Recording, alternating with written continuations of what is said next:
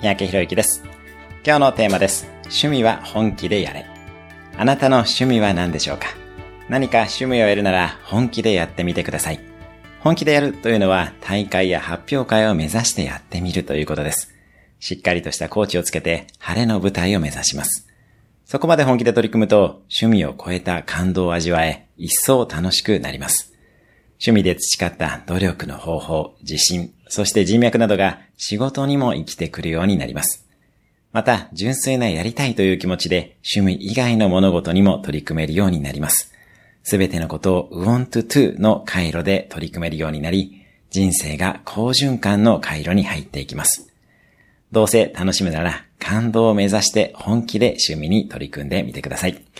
それでは今日も素敵な一日をお過ごしください。